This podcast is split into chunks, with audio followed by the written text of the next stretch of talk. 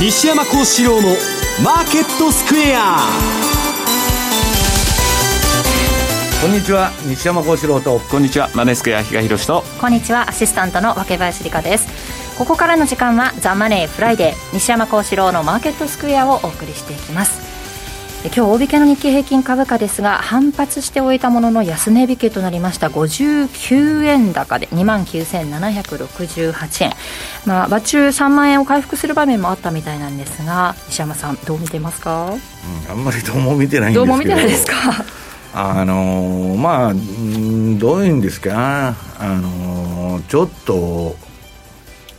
4月は強いんだけど今日はまあシーズナリーの話をね、えー、はいえー、為替編と株式編でやるんですけど、まああの強いんですけど、ちょっとまあ日経、その前に上がりすぎて、はい、まあ弱くはないんですけど、まあなんか軸になるようなね、はい、うん、テーマがないのと、またあのコロナがうんぬんで拡大してきてですね、はい。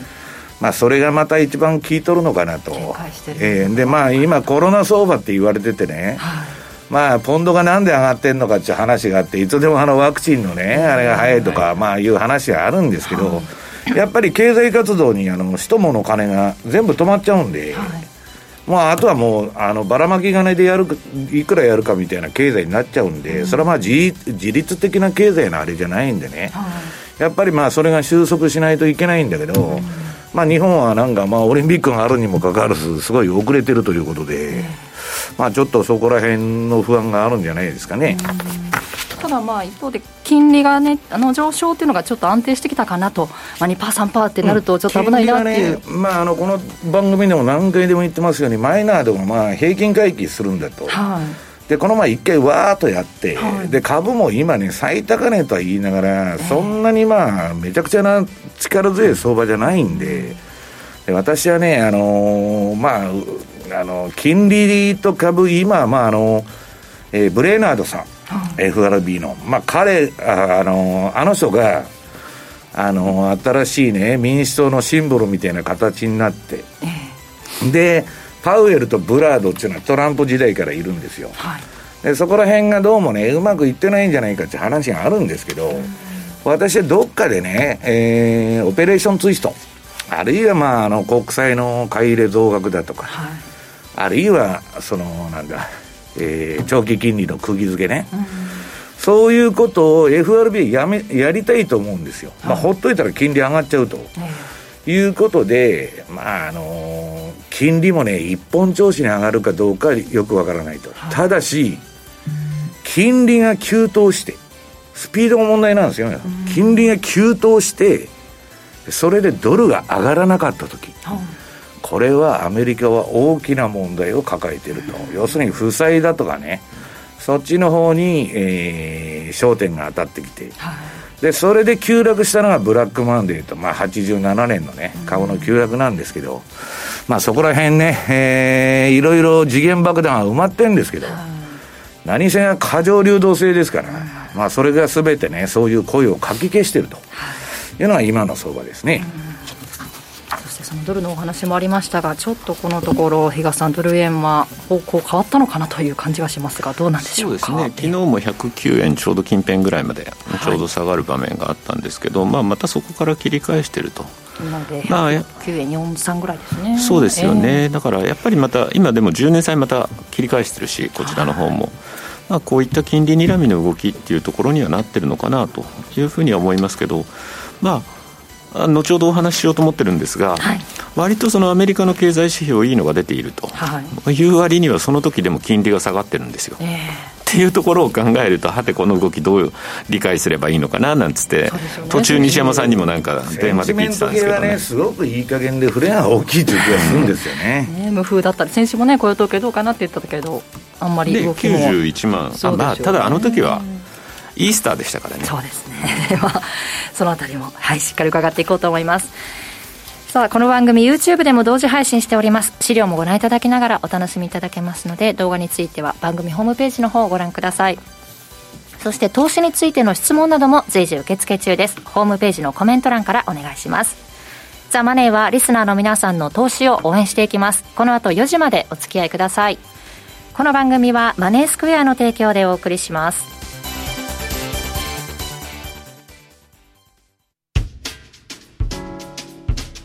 お聞きの放送は、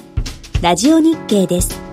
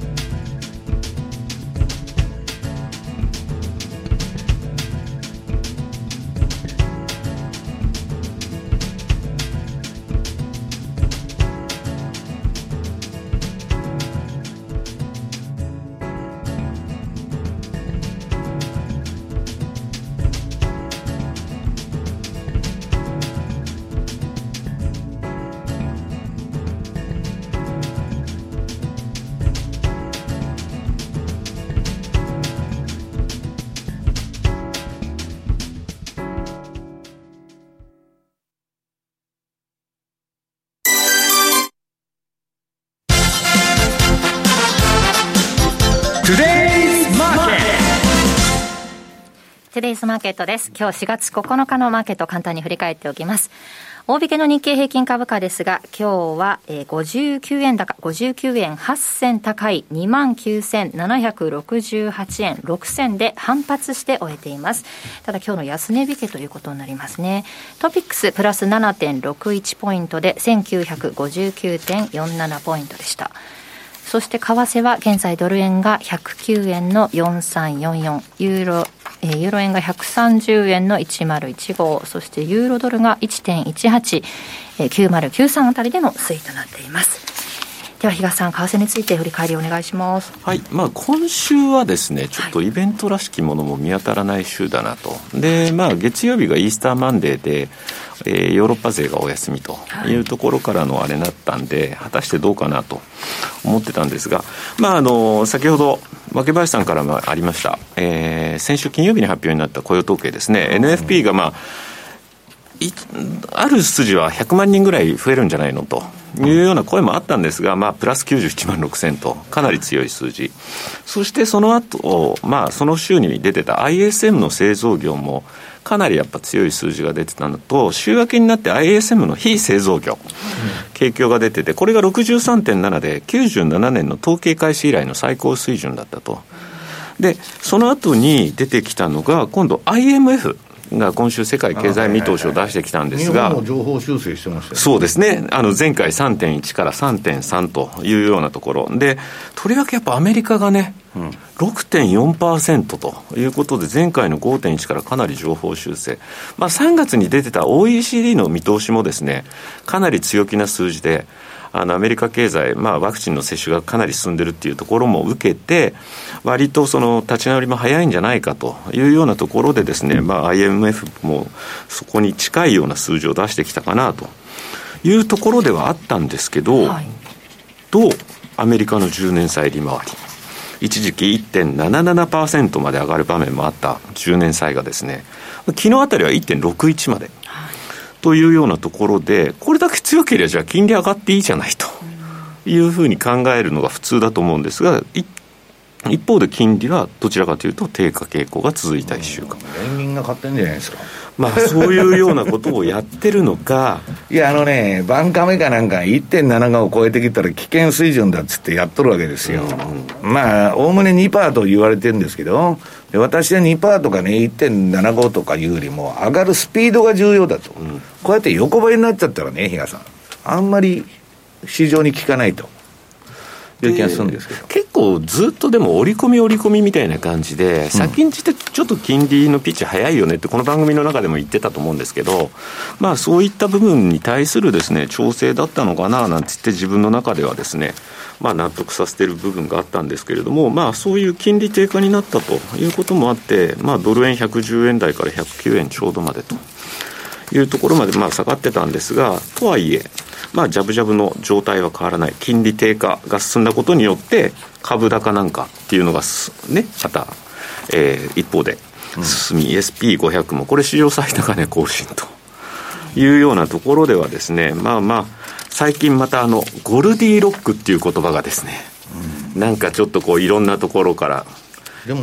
ゴルディロックスってねぬるま湯で居心地のいいような相場をみんなが想定してんだけどあれオチがあれ悲劇の物語なんですよ。最後はえらい目に遭うと。最後はそういうふうにっていうの。をそのワードがちょっとこう市場に流れてくるときには西山さんそういうふうにちゃんとコメントしてくれるんですけど。だか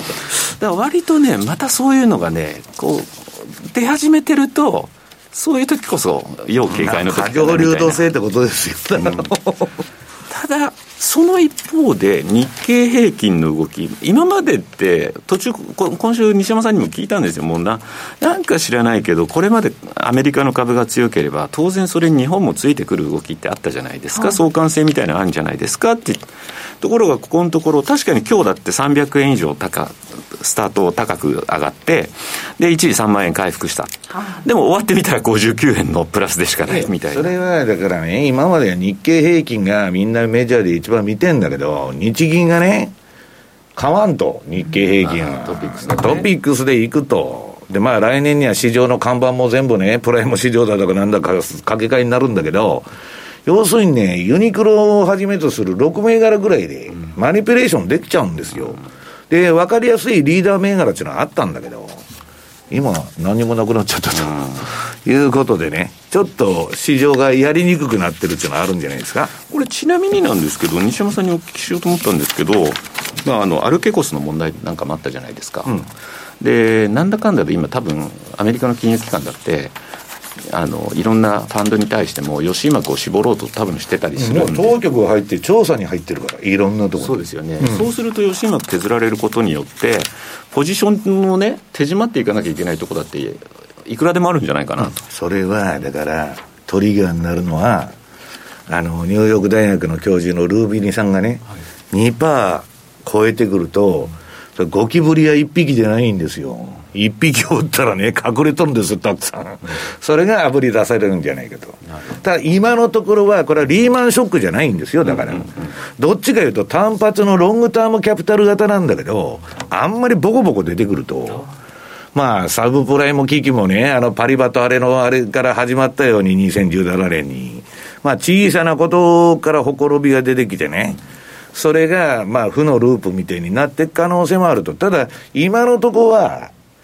まあ、あのー、ファンド一社でね、ファンさんが、えー、むちゃくちゃしとったんやちゅうだけの話になったんだけど、そんなわけないだろうと。まあね、クレスも結構大きな損失になってたじゃないですか。いや、だってインサイダー取引やってね、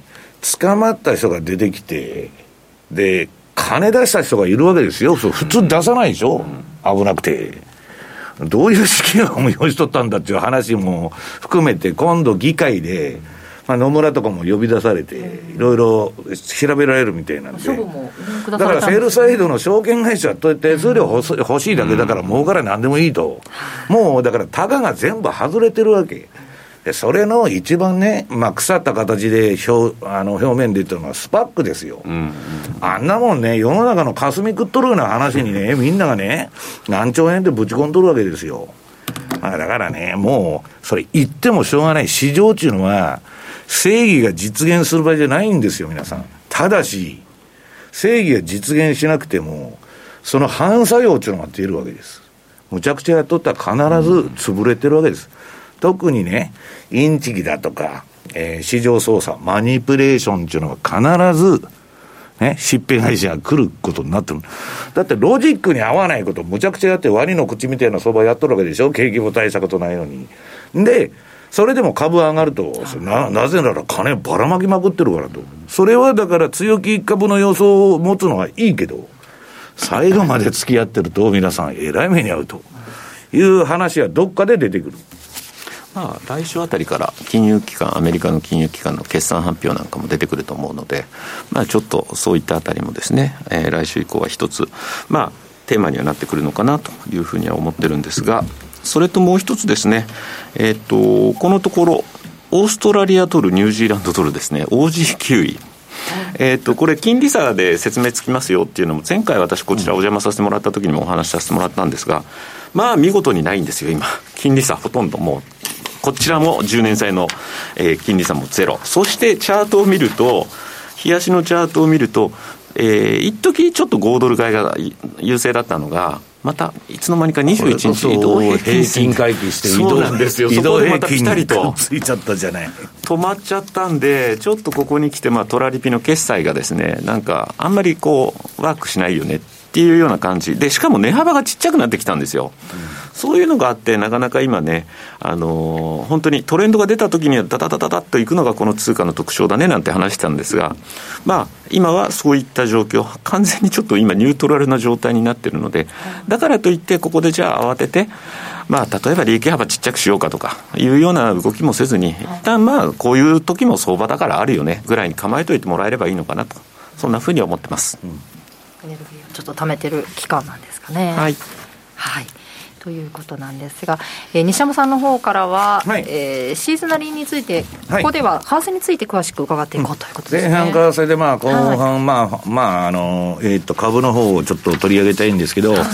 まずね、もう、あの、過剰流動性って言ってるんですけど、一つはっきりしていることは、市場メカニズムは壊れたんです。というのはなぜかというとですね、こんなもんはバブルじゃないんですよ、もう。バブルというよりも、旧ソ連型の国家管理、要するに国家が値付けすると。で、株を下がらないようにすると。金利を上がらないようにすると。要するにペッグ制ですよね。で、まあ、金だけばらまいとるんで、ペッグというより、じりじりじりじり上がっていく流れにあると。で、それだけ考えたら、小学生でも株は買いやないかと。ところがですね、世の中そんなに楽な仕事が何もなくてですね、株価って寝とったらね、それで飯を食えるのかと。食えるわけがないんですよ。食えた人はいないんですから。で、まあ、あの、えー、っと、この、資料の1ページですね。まあ、このところ、あの、シーズンに、シーズナリーサイクルとか、あの、あともう、あの日嘉さんとこのレポートにも書いたんですけど、まあ、今、非常に難しい季節で、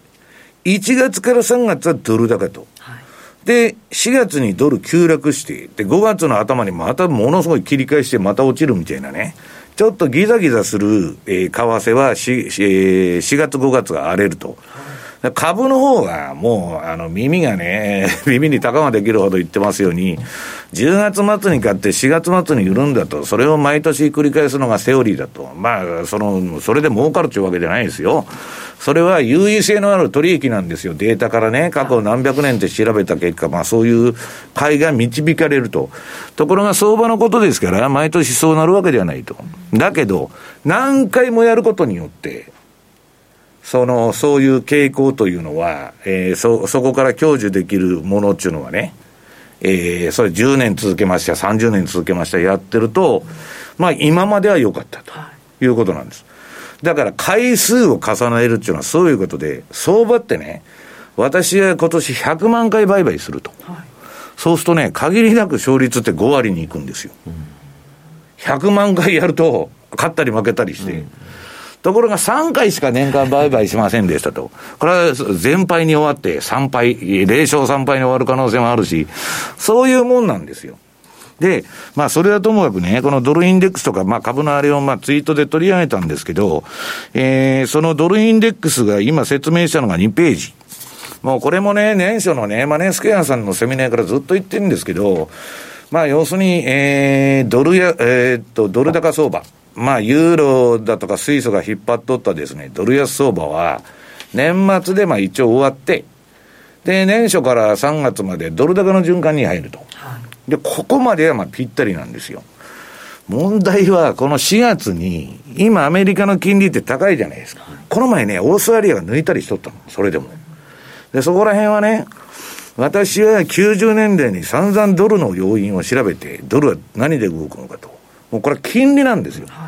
ところが、ドルの金利が10%でも、オーストラリアが20%だったら変われないの。いくら金利が高くても。ね。他国に比べて相対的にアメリカだけが飛び抜けて高い時に変われる。で、まあそういう流れがああるんで、今割とまあ、だからアメリカの金利まだある方だから。ヨーロッパはないと、日本もないと。で、まあ、うん、そういう意味ではね、今の金利水準から言ったらドルは大崩れしないという意見もあるんだけど、まあそれはどうなるかというのは誰にもわかんない。ただ相場っていうのは私が考えるのに確率にかけるゲームなんですよ。で、私は、このシーズナルで相場を、ポジションを取るってことは一切ないわけです。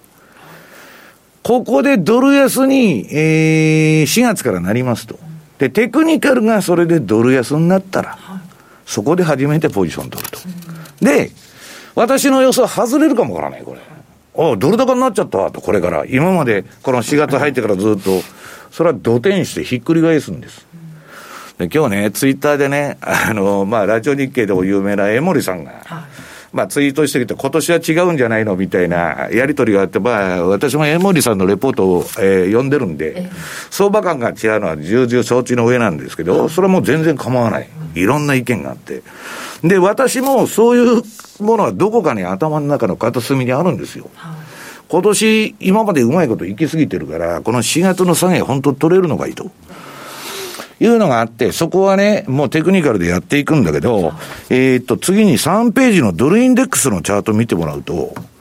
これシーズナル通りなんですね、これ。まあ、1月ぐらいからわーっと上げ始めて、まあ、振りながら、ギタギタギタギタ、まあ、やってるんですけど、4月の頭からドーンと下げたと。さて、これがトレンドになってくれるのかどうかというのが、今、ファンド税のまあ、カレンシーファンドもそうだし、普通のファンドもまあ、為替とかね、今ビットコインまでやってますから、まあ一番の焦点と。じゃあテクニカルどうなってるのか見てみようということで、次のまあ4ページに、これあのー、3年ぶりに私が出しました DVD のね、まあ、わけばいさんも比嘉さんも知ってると思うけど、まあ、シグナルを、これはもう私の相場感なんか何も入ってない。で、上がろうが騒がろうが、ブラックスワンが起きようが、こう、その再現性を相場っていうのはね、持ってないとダメなんだけど、その単純なロジックで、単純っつってもノイズ取るのにえらい目に劣るんですよ。うん、で、それのシグナルをまあ確認してみようと。と、5ページの、えー、まずそのドル相場ちょっとユーロなんですよ。ね。ユーロドルのこれ今日の前場までの、えー、30分足。で、この青くなっとるのが4月相場なんですよ。でもう趨勢的に上げたり下げたりしてね、で、赤が買いトレンドで、売りが、えー、あ、黄色が売りトレンドなんだけど、まあ、売りは全部ノイズですよね、これ。で、まあ、赤の上げとる期間が長いと。まあ、ずっとドル高が続い、あ、ドル安が続いてるわけです。で、ユーロなんか今買う材料ないから、はい、なんでユーロ上がってんですかと。ロジックが、ロジックっていうか、ファンダメンタルズ的なものは、あんまりないよね。もうもう全然ダメ。ポンドも一緒ですよね。で、やっぱだからワクチンだって言ったんだけど、いやいやほんまかいなと。って思うじゃないですか。で、まあ、要するに何でも後ここあの公爵なんですよ。で、まあ30分はそうなってると。で、60分見ると、次の6ページ。これね、3月末までずーっとドル高できて、ユーロ売られてたでしょ、これ。黄色い長い線が出て、ボンボン売られとると。今度4月になった途端に、ドーンと今度、ドル高の、その局面がすごい多いじゃないですか。で、ドル安ですね。あドル、ドル安のね。で、為替相場ってね、理屈じゃないんですよ。もうね、えっと、2000年代になってちょっと通用しなくなったんですけど、例えばドル円相場。1月になったら、昔から比嘉さんともよく言ってるけど、12月のまでの動き何だったんですかと。コローンと変わっちゃうんですよ。あるいはね、年号の米国債の反転によって、なんかね、まあ議会証言で当時はグリーンスパンとかものすごい、あの、発言力持ってたんで、まあそれも聞いて、半期の一度もあれが聞いとったのか知らないけど、コロッと変わっちゃうで、こんなもんファンダメンタルズで見てたら、3月と4月、比嘉さん、なんか変わりましたか、ユーロ何も変わっておりません、うん、だから相場っていうのは、そんなもん関係ないんです、はっきり言って、行きたいところに行っとるだけなんですから。で、私はデータを重視するわけですよ。ただ、必ずしもそうなるわけじゃないから。はいシーズナリーサイクルとテクニカルが合致した時だけ出るっていうのはそういうことで、で、次にはね、60分足。はいあ、60分でね、4時間か。4時間、ですえー、7ページの。まあこれもユーロ上げたり下げたり振っとったんですけど、ここに来てね、わーっとユーロの勢いがついてきてると。で、最後が冷やし。これまだだから、数日ですよ。上がり出したばっかりで、これが本当にね、何にも買う材料がないユーロが、また上がってくれるのか。まあ、江森さんじゃないけど、こんなもん上がらんのとちゃうのという話にも、そう思えてくるし。で、かといって、シーズナリー通り行くかもわからない。それはわかんないけど、とりあえずこの青の期間が4月に入ってからで、まあ私のシグナル出たのはここ数日前なんですけど、まあどうかなというのはわからないけど、で、仮にね、あの、外れたらこれ土手になって勝手に黄色くなりよんで、まあほっといたらいいかということなんですけど、で、ドル円9ページ。まあ、ドル円もですね、えー、っと、3月に入ってから上昇が止まりまして、横ばいになって、で、今ちょっと墜落相場になってると。で、まあ、そうは言いながらね、その、円買う材料っていうのも乏しいんで、うだうだうだうだだらだらだらだら振りながらやっとんですけど、ただね、次の60分足、10ページ見ると、結構ね、明確な動きになってきてるんだと、落ち方がね、結構早くなってきてる。で、その前の上げもこれすごいんですけど、まあなんだか、あのー、ただね、これ皆さんね、簡単そうに思うでしょ？このチャートのシグナル見たら。これ、1日の時間、例えば15分足でもね、まあ、日足でもそうです。上下むちゃくちゃ振っとるんですよ。売り局面も、買い局面も。だから、あんまり目を凝らして、相場に没入してると、遊ばれちゃうんですよ、これは。売ってやられ、買ってやられ、売ってやられ、買ってやられと。短い足で見てても。うん、だから、その相場っていうのはね、うん、長い足で見るか、短い足で見るかで、強気にも弱気にもなると。で、11ページ。これが4時間で、これは素晴らしいトレンド相場やっとんですけどね。で、まあ、あの、なんだっけ、今、黄色く売りになってまして、4月に入ってから、まあ、横ばいになってドスンと。いう形で、で、次は冷やし。冷やしはね、私のこれね、長い、よっぽどね、えー、ノイズを取るんで、ちょっとぐらい下げたくらいで、なかなか黄色い売りシグナルにならないんですけどね。はい、まあ、ただ、4月に入って墜落になってると。いうことで、ちょっとね、えー、まあ、シーズナリー通り行くのかどうかわかりませんけど、まあ、あの、この4月気をつけた方がいい。で、4月に調子に乗ってですよ。まあ仮に下げたとしましょうか。ドル安になって。う安いとこ叩いてると、今度は5月になって、リバウンドで、こんなドル売れるのおかしいとか、アメリカの金利高いじゃねえかみたいな話があって、バーンと反発するかもかなんだ。もう相場っていうのはね、地味猛量の化け物ですから、とにかくガッポル四つに組んだらダメなんですよ。ね。もう、あの、ハゲタカ戦法じゃないんだけど、誰かが獲物を襲って、その後食いに行くくらいで、ちょうどいいと。で、まあ、あとね、アメリカもね、グロースだとかバリューだとか小型だとかもう、ゴンゴンゴンゴン回っとるだけなんですよ。まあテスラもね、バブルの象徴と言ってたテスラもちょっともう勢いがなくなってきましたし、それでも SP 上がってるじゃないかと。だから、ナスダック先物を、ナスダック100の CFD とかやると、はい、あんまり美味しくない。で、ニューヨークダウなんか30銘柄しかねえから、どういう動きするのか分かんないと。今の循環相場っていうか、エブルシングバブルで、あっちつまみ、こっちつまみ、つがつまみ食い相場のリーダーがいない相場っていうのはね、S&P500 を取引しないとダメなんですよ。うんで、そんなことファンドも100の調子だからやってんだけど、いつでもナスダックだけやってます。いつでも日経平均だけやってますっていうことになると、これからね、日銀も日経平均買わなくなったし、トピックスの方がいいのかもわかんないし、そこら辺は皆さん臨機応変に、応変にやっていただきたいと。はい、あとね、アマゾンがちょっとね、このところ、じゃあ、あの、あのバリュー株だって言ってたのが、グロースの成長株の方が戻してきてるじゃないかと。はいこのまま行くんですかと、冷やしでね、ちょっと買い止めが出てきたんでっつって、みんなが聞いてくるんで。はい、いや、これね、月足、週足、冷やしと出てるんですけど、冷やしだけ買いになってても、週足が標準偏差もね、これあの、ADX も調整中で、売りも買いも出てない。買いになったら、あの、蛍光色の緑が、あの、私の標準偏差ボラティリティトレード出るんですけど、出てないんでね、はいそんな大相場になる、なりそうにもないと私は言ってるんですけどね。ただ下のその、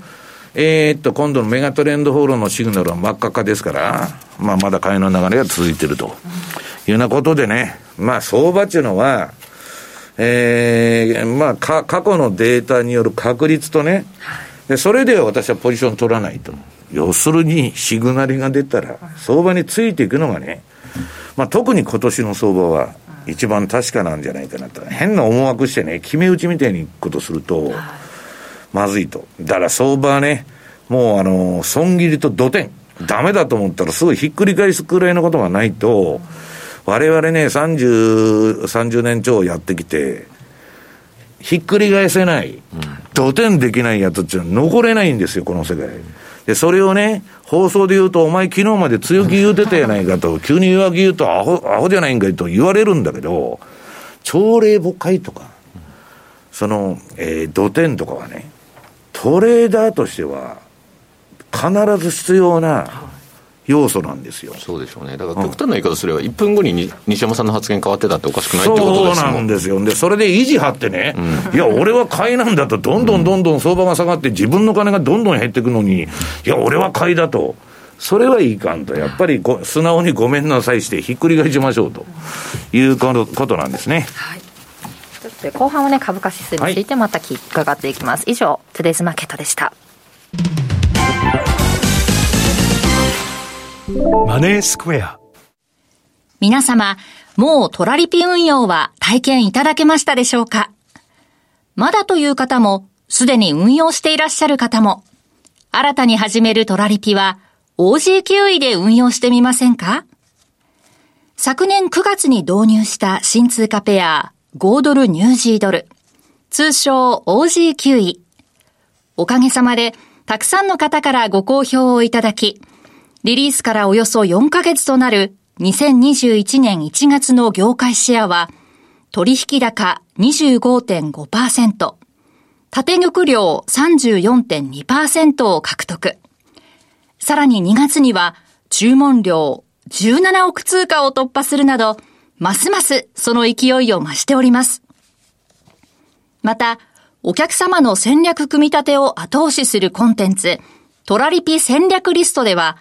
当社ストラテジストが中長期運用の視点から OG キウイのトラリピ戦略をご紹介しておりますので、参考にしてみてはいかがでしょうか。まだ OG キウイ未経験という方、マネースクエアの講座をお持ちでないという方は、ぜひこの機会にお試しください。さあ、快適な資産運用を始めましょう。マネースクエアではこれからもザ・マネー、西山幸四郎のマーケットスクエアを通して、投資家の皆様を応援いたします。毎日が財産になる。株式会社マネースクエア。金融商品取引業、関東財務局長、金賞番号第2797号。当社の取扱い商品は、投資元本以上の損失が生じる恐れがあります。契約締結前交付書面をよくご理解された上でお取引ください。お聞きの放送は、ラジオ日経です。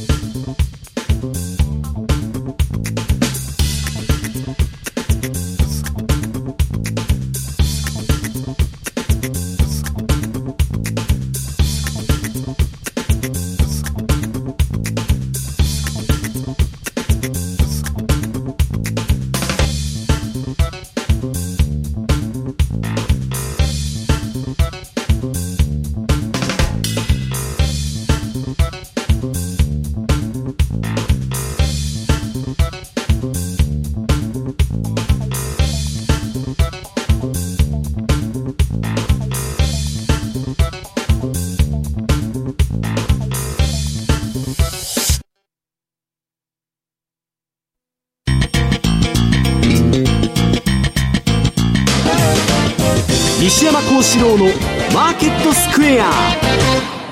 さて、このコーナーではマーケットの見方について西山さんにいろいろな角度から教えていただきます。今日のテーマは相場をシーズナリーで読む株価指数編ということですね。はいえー、早速ですね、まあ、あの、さっきはドルインデックスと、まあ、ドルの総合的なね、えー、力を表す指数。これはまあ、シカゴに上場されて先物も取引されてるんですけど、はい、ほぼユーロのチャートひっくり返したのと同じなんですよ。ユーロの比率高いから。からユーロ相場だと思ってもいいんだけど、えー、っと、今度はね、15ページ。えー、日経平均のシーズナリーチャートですね。まあこれ過去20年の平均。まあこれもね、まあ議論があって何年がいいんだと。で、100年とか取ると形がかなり変わるんですよ。まあ、あの、10月末買いの、えー、4月末売るには違いないんだけど、あのー、まあ、ちょっと変わると。で、直近の10年とかに重みを置くとね、ひたすらリーマンショックの後に金ばらまいとった相場だから、また波形が変わってくんで、うん。まあ多分ね、20年ぐらいがいいんじゃないかなと、上げ相場も下げ相場も入っとってね、いう話なんですけど、まあこれ見てると、これまあ日経のあれなんですけど、まあ今年はなんかもう上げまくったみたいな、去年の11月ぐらいから暴走相場に入りましたんで、いやいやまあ、あの、もう、落ちもなかったんですけど、よくあの、節分 天井だとか言って言ったりね、うんぬんするんだけど、もう4月まで上げっぱなし、あ上げっぱなしだと。で、とにかく4月いっぱいこれ強いんですね。で、西暦末日1の年っていうのは、うん、えー、っと、5月いっぱいまで上がることがある。1ヶ月エクステンション、延長したりし。あるいはまあいろんな諸説あるんだけど、まあ普通は4月、まああの、いつでも言ってる黄金の180日間、半年間投資で10月末に買って4月末に売るのがいいと。で特に最近、えー、株価指数の買いですね。もうとにかく11月に買えと、みんながわーわー言うわけ。で、えー、ニュージーランド円とかああいうのもそうですよ。もう11月に買えと、とにかく出ろという話でね。まあ最近この年末の急騰相場っていうのは一番稼ぎ時になってて、で、まあまあこんなこと言うとあれなんですけど、5月からね、比嘉さん、その、10月までの相場っていうのはなんかうだうだとしたね、横ばいかね、ちょっと弱いかみたいな、相場が多いんですけど、まあそういう循環になってると、こういう大きくだから波形を、あのー、上げ下げしてるんですけど、えー、結ぶとこの赤のラインのようになると。そうすると、ちょっとこの5月、えー、5月からは注意した方がいいんじゃないかと。言うんですけど、まあそういう警鐘鳴らすとね、何お前誘惑言うとると、死ぬまでこうたらええんやちゅうと、わーってね。いや、株は上がるしかないと、ロビン・フッダーのあの、あれが流行ってるんで、最近。はいいや、だからそれ誰も仕事しないでしょとね。比嘉さんにね、トピックス先物と SP500 変わって、あんた明日から会社辞めて寝てなさいと。進められますか？進めないでしょ若林さんも真面目に働いてくださいってことなんですよ。で、相場も真面目にやらないと遊び半分でやってたら、それそれなりの生活しかもたらさないと。だ、だけど、決して相場だけはですね、皆さん、努力と、えー、結果が正比例する世界じゃないから、えー、営業マンならね、1日100件電話かけるやつより1000件電話かけるやつの方が、必ず成績がいいんですよ。だけど、そういう世界じゃないと。ただし、勉強しない人は、まず勝てる見込みがあまりない世界なんですね。で、その、えー、16ページの日経平均の最近の動きを見てもらいますと。これもなんか上げの調子、まあ下げて、上げて、また下げて、今ちょっと上げてみたいなね。かなり振ってますよね。うねってます。で、もううねってると、冷やしで見るとしょうもない相場なんですけど、皆さん、こう60本足とかで見ると、かなりトレンドが抜ける。それも売りも買いも結構いいとこでシグナルが出てくるということでね。えー、非常にまあ、あのー、短期相場はいいんですけど、冷やし見ると、えー、17ページ、どん詰まりと。いうような感じで、この前、あの、この番組でも言ったように、これ、黄色い売りシグナルがやっと出たんですけど、この暴走相場。これ赤の期間の長さたるや、いつになったら売りシグナルが出るんやいと。で、出たと思ったら行ってこいになって、うん、また赤になってると。だけど、この4月はまあ続きでいいかもわからないけど、まあ、ちょっとね、えー、5月以降は注意と。で、えー、その18ページに今度は週足の方のちょっと。すごいですね。これの週足の方がすごいですね、またね。うん、あのー、まあこんなもんはね、だからその毎年続けないと損切り入れてですよ、それも。意味がないんだけど。まあ去年は10月の末からこの週足見てると、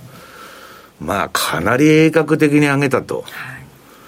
まあ日経だけ上がらんとアメリカ株だけ上がって、ね、出遅れ,、出遅れてるとかってよく言われましたよね。もうキャッチアップがまあ済んじゃったというか、まあ、まだ上がるのがまあ4万円とか4万5千円とかいう声も飛んでますからね。わかりませんけどそんなことは。まあとりあえず10月末で買ったやつはね4月の末ぐらいでリグっといてもね、えー、バチ当たらんだろうと駅をね、比嘉さん、一回鍋に入れないと、ファンさんみたいに、200億が1億5000億になりましたと。負債が5000億にそうそう、なってますからね。いうことになりかねないんでね。で、ニューヨークダウ次の。えー、っと、19ページ。これはね、ニューヨークダウっていうのは、それこそ5月から10月まで全く稼げ稼がない株価指数なんですよ。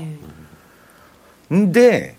昔はね、今でこそ株ってトレンド出やすくなったんだけど、それはね、何の相場が難しいかって S&P500。これの先物が、あの、生き馬の目を抜くシカゴ市場でもね、先物ばっか、先物オプションの市場ですよ、シカゴで。SP500 が一番難しいと。むしろコモディティとか、債券っていうのは動きが出たら一方通行になるんで、トレンドが取りやすいと。まあ、為替も割とそういう傾向があった。株がランダムオーク理論ってやっとるんだから、うん、ね。犬話したらどこ行けるかわからんと。いうようなことが言われてたのがですね、まあこ、このところはトレンドが出るようになってきた。人口相場になったからかとか言われてるんですよね。まあ、それはともかく、ただこれも5月、4月末に、以降は気をつけないといけないのは、この波形もあるんだけどね、今20ページ。これね、えー、っと、バンカメが出してる資料で、えー、っと、これバンカメがね、えっと、まとめてるセルサイドのストラテジストが、えー、推奨する株式配分の平均値と。いうことでね、今これ sell side indicator っていうのは、あのー、出とるんですけど、えー、それがね、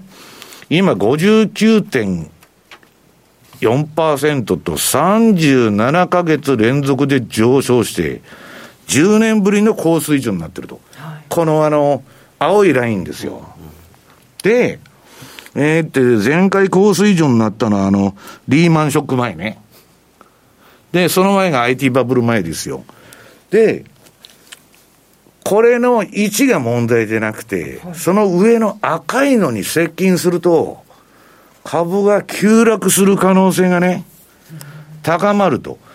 これが2020年の2月に、このバンカメが発表しとる逆張りシグナルの売りシグナルが今点灯しとるということなんですよ。そんなバカなことあるかと、バイデンは金ばらまくしね、パウエルは臨転機回しまくるし、な、下がるわけないと給付金も出とるんだからっていうことになるんだけど、さっき言ったように、相場っていうのはいきなり変わるんです。まさかの坂を下っていくっていうことがよくありましてですね。まあ、それにちょっと気をつけた方がいいんじゃないかなと。で、ニューヨークダウの、まあ、じゃあ CFD の方の60分足見てもらうと、はい日経よりは儲けにくい相場ですね。えー、まあ、売り買い、適当にうねっとんですけども、最近は横ばいになっちゃって。これ、そんなね、幅も出てないですね。うん、まあ、これ60分足だから、うん、ここ何日かのあの動かない相場の動きなんでね。ただし、日足を見ると。きれいきれい。次の、えー、10あ、22ページ。うんこれはまあ、売りが全部ノイズになってまして、売りで大きく取れたのは、あのコロナショックの時のこの黄色いドカーンと落ちたとこ、これが一番儲かるんですよ。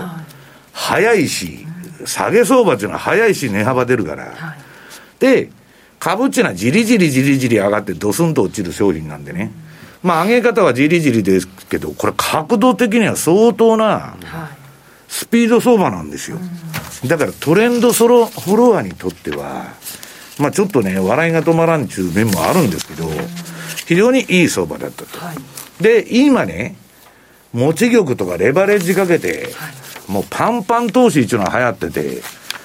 えー、レバレッジの上上限まで、はい、もうパンパンにポジションを膨らまして持つと。で、それをやってるとですね、今は我が家の春なんですけど、えー、次の。そろそろちょっとお時間なので、一本新聞、はい、入れさせていただきます。はい、以上、FX マーケットスクエアでした。お聞きの放送は、ラジオ日経です。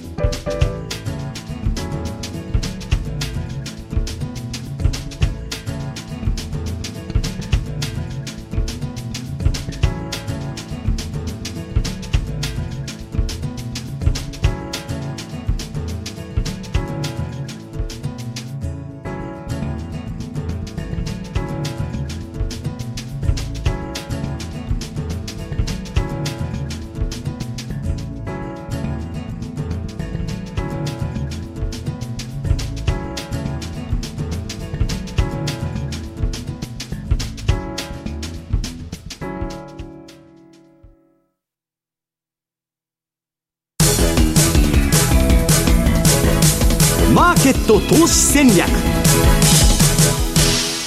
さて先ほどの続き西山さんからはい、まああの手短にやっておきますと23ページねこれまあファンさんがファンドで飛んじゃったと、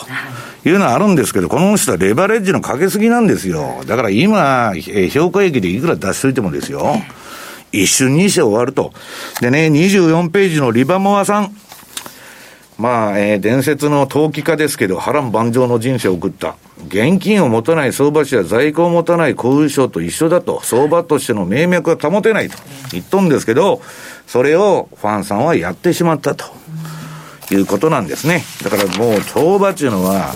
えー、何にも増して資産管理が大切ということだと思うんですけどね。手っ取り早く儲けられるということはないということですね、うん、楽勝儲かる商売なんかこの辺に何もないと、はい、地道なね努力がね一歩一歩がね道を開いていくとい。うことだと思うんですけど、はい。しっかりちゃんとも見つめていきたいと思いますが、さあ、来週に向けての投資戦略、比嘉さん、トルコですね。はい、えっとですね、来週15日、政策決定会合が予定されてます。で、まあ、ご存知の通りに、えー、中央銀行のトップ2人、えー、電撃解任で、はい、えー、交代してるわけですよ。で、まあ、総裁、新総裁曰く、今回利下げっていうことは考えてないよと。い。うようなこと。言ってはいるんですけど、結局そう、裏で構えてる人が、その後どう判断するかっていうのは、これは分からないというのがあるので、くれぐれもちょっとそのあたりは、えー、要注意かなと、タイドルで見ても、タイ円で見ても、一旦そのトルコリラ売りは終わってはいるんですが、とはいえ、やっぱりちょっとそのあたりの不透明感、不透明要素が強いだけにですね、またここからちょっと相場が落ち着いてきた、じゃあまた買ってみようかとかいうような感じでいくと、ちょっとこの間のあの、窓開けの時、結構あれで、あの、証拠金を引き上げたりとかっていう業者さんも出てきてますんで、で、その、ね、どうしどっちにこうかけるとかっていうんじゃなくて、どちらかというと、ポジションを減らす方向で、ちょっと望んだ方がいいのかなというふうに思います。インフレしてるんだから、通貨の価値は落ちてしかるべきなんですよね。そのあたりどうなるのか、ちょっとしっかり、えー、見ながら、えー、注意しながらの4月という感じがしますね。はいさあワクチンも進んでるんですがちょっと感染者も増えてきてそれも注意しなきゃいけないというシーズンですが番組そろそろお別れの時間が近づいてきました。今日ここまでのお相手は西山幸四郎とマネースクエア比嘉宏と若林理香でした。さよなら。この番組はマネースクエアの提供でお送りしました。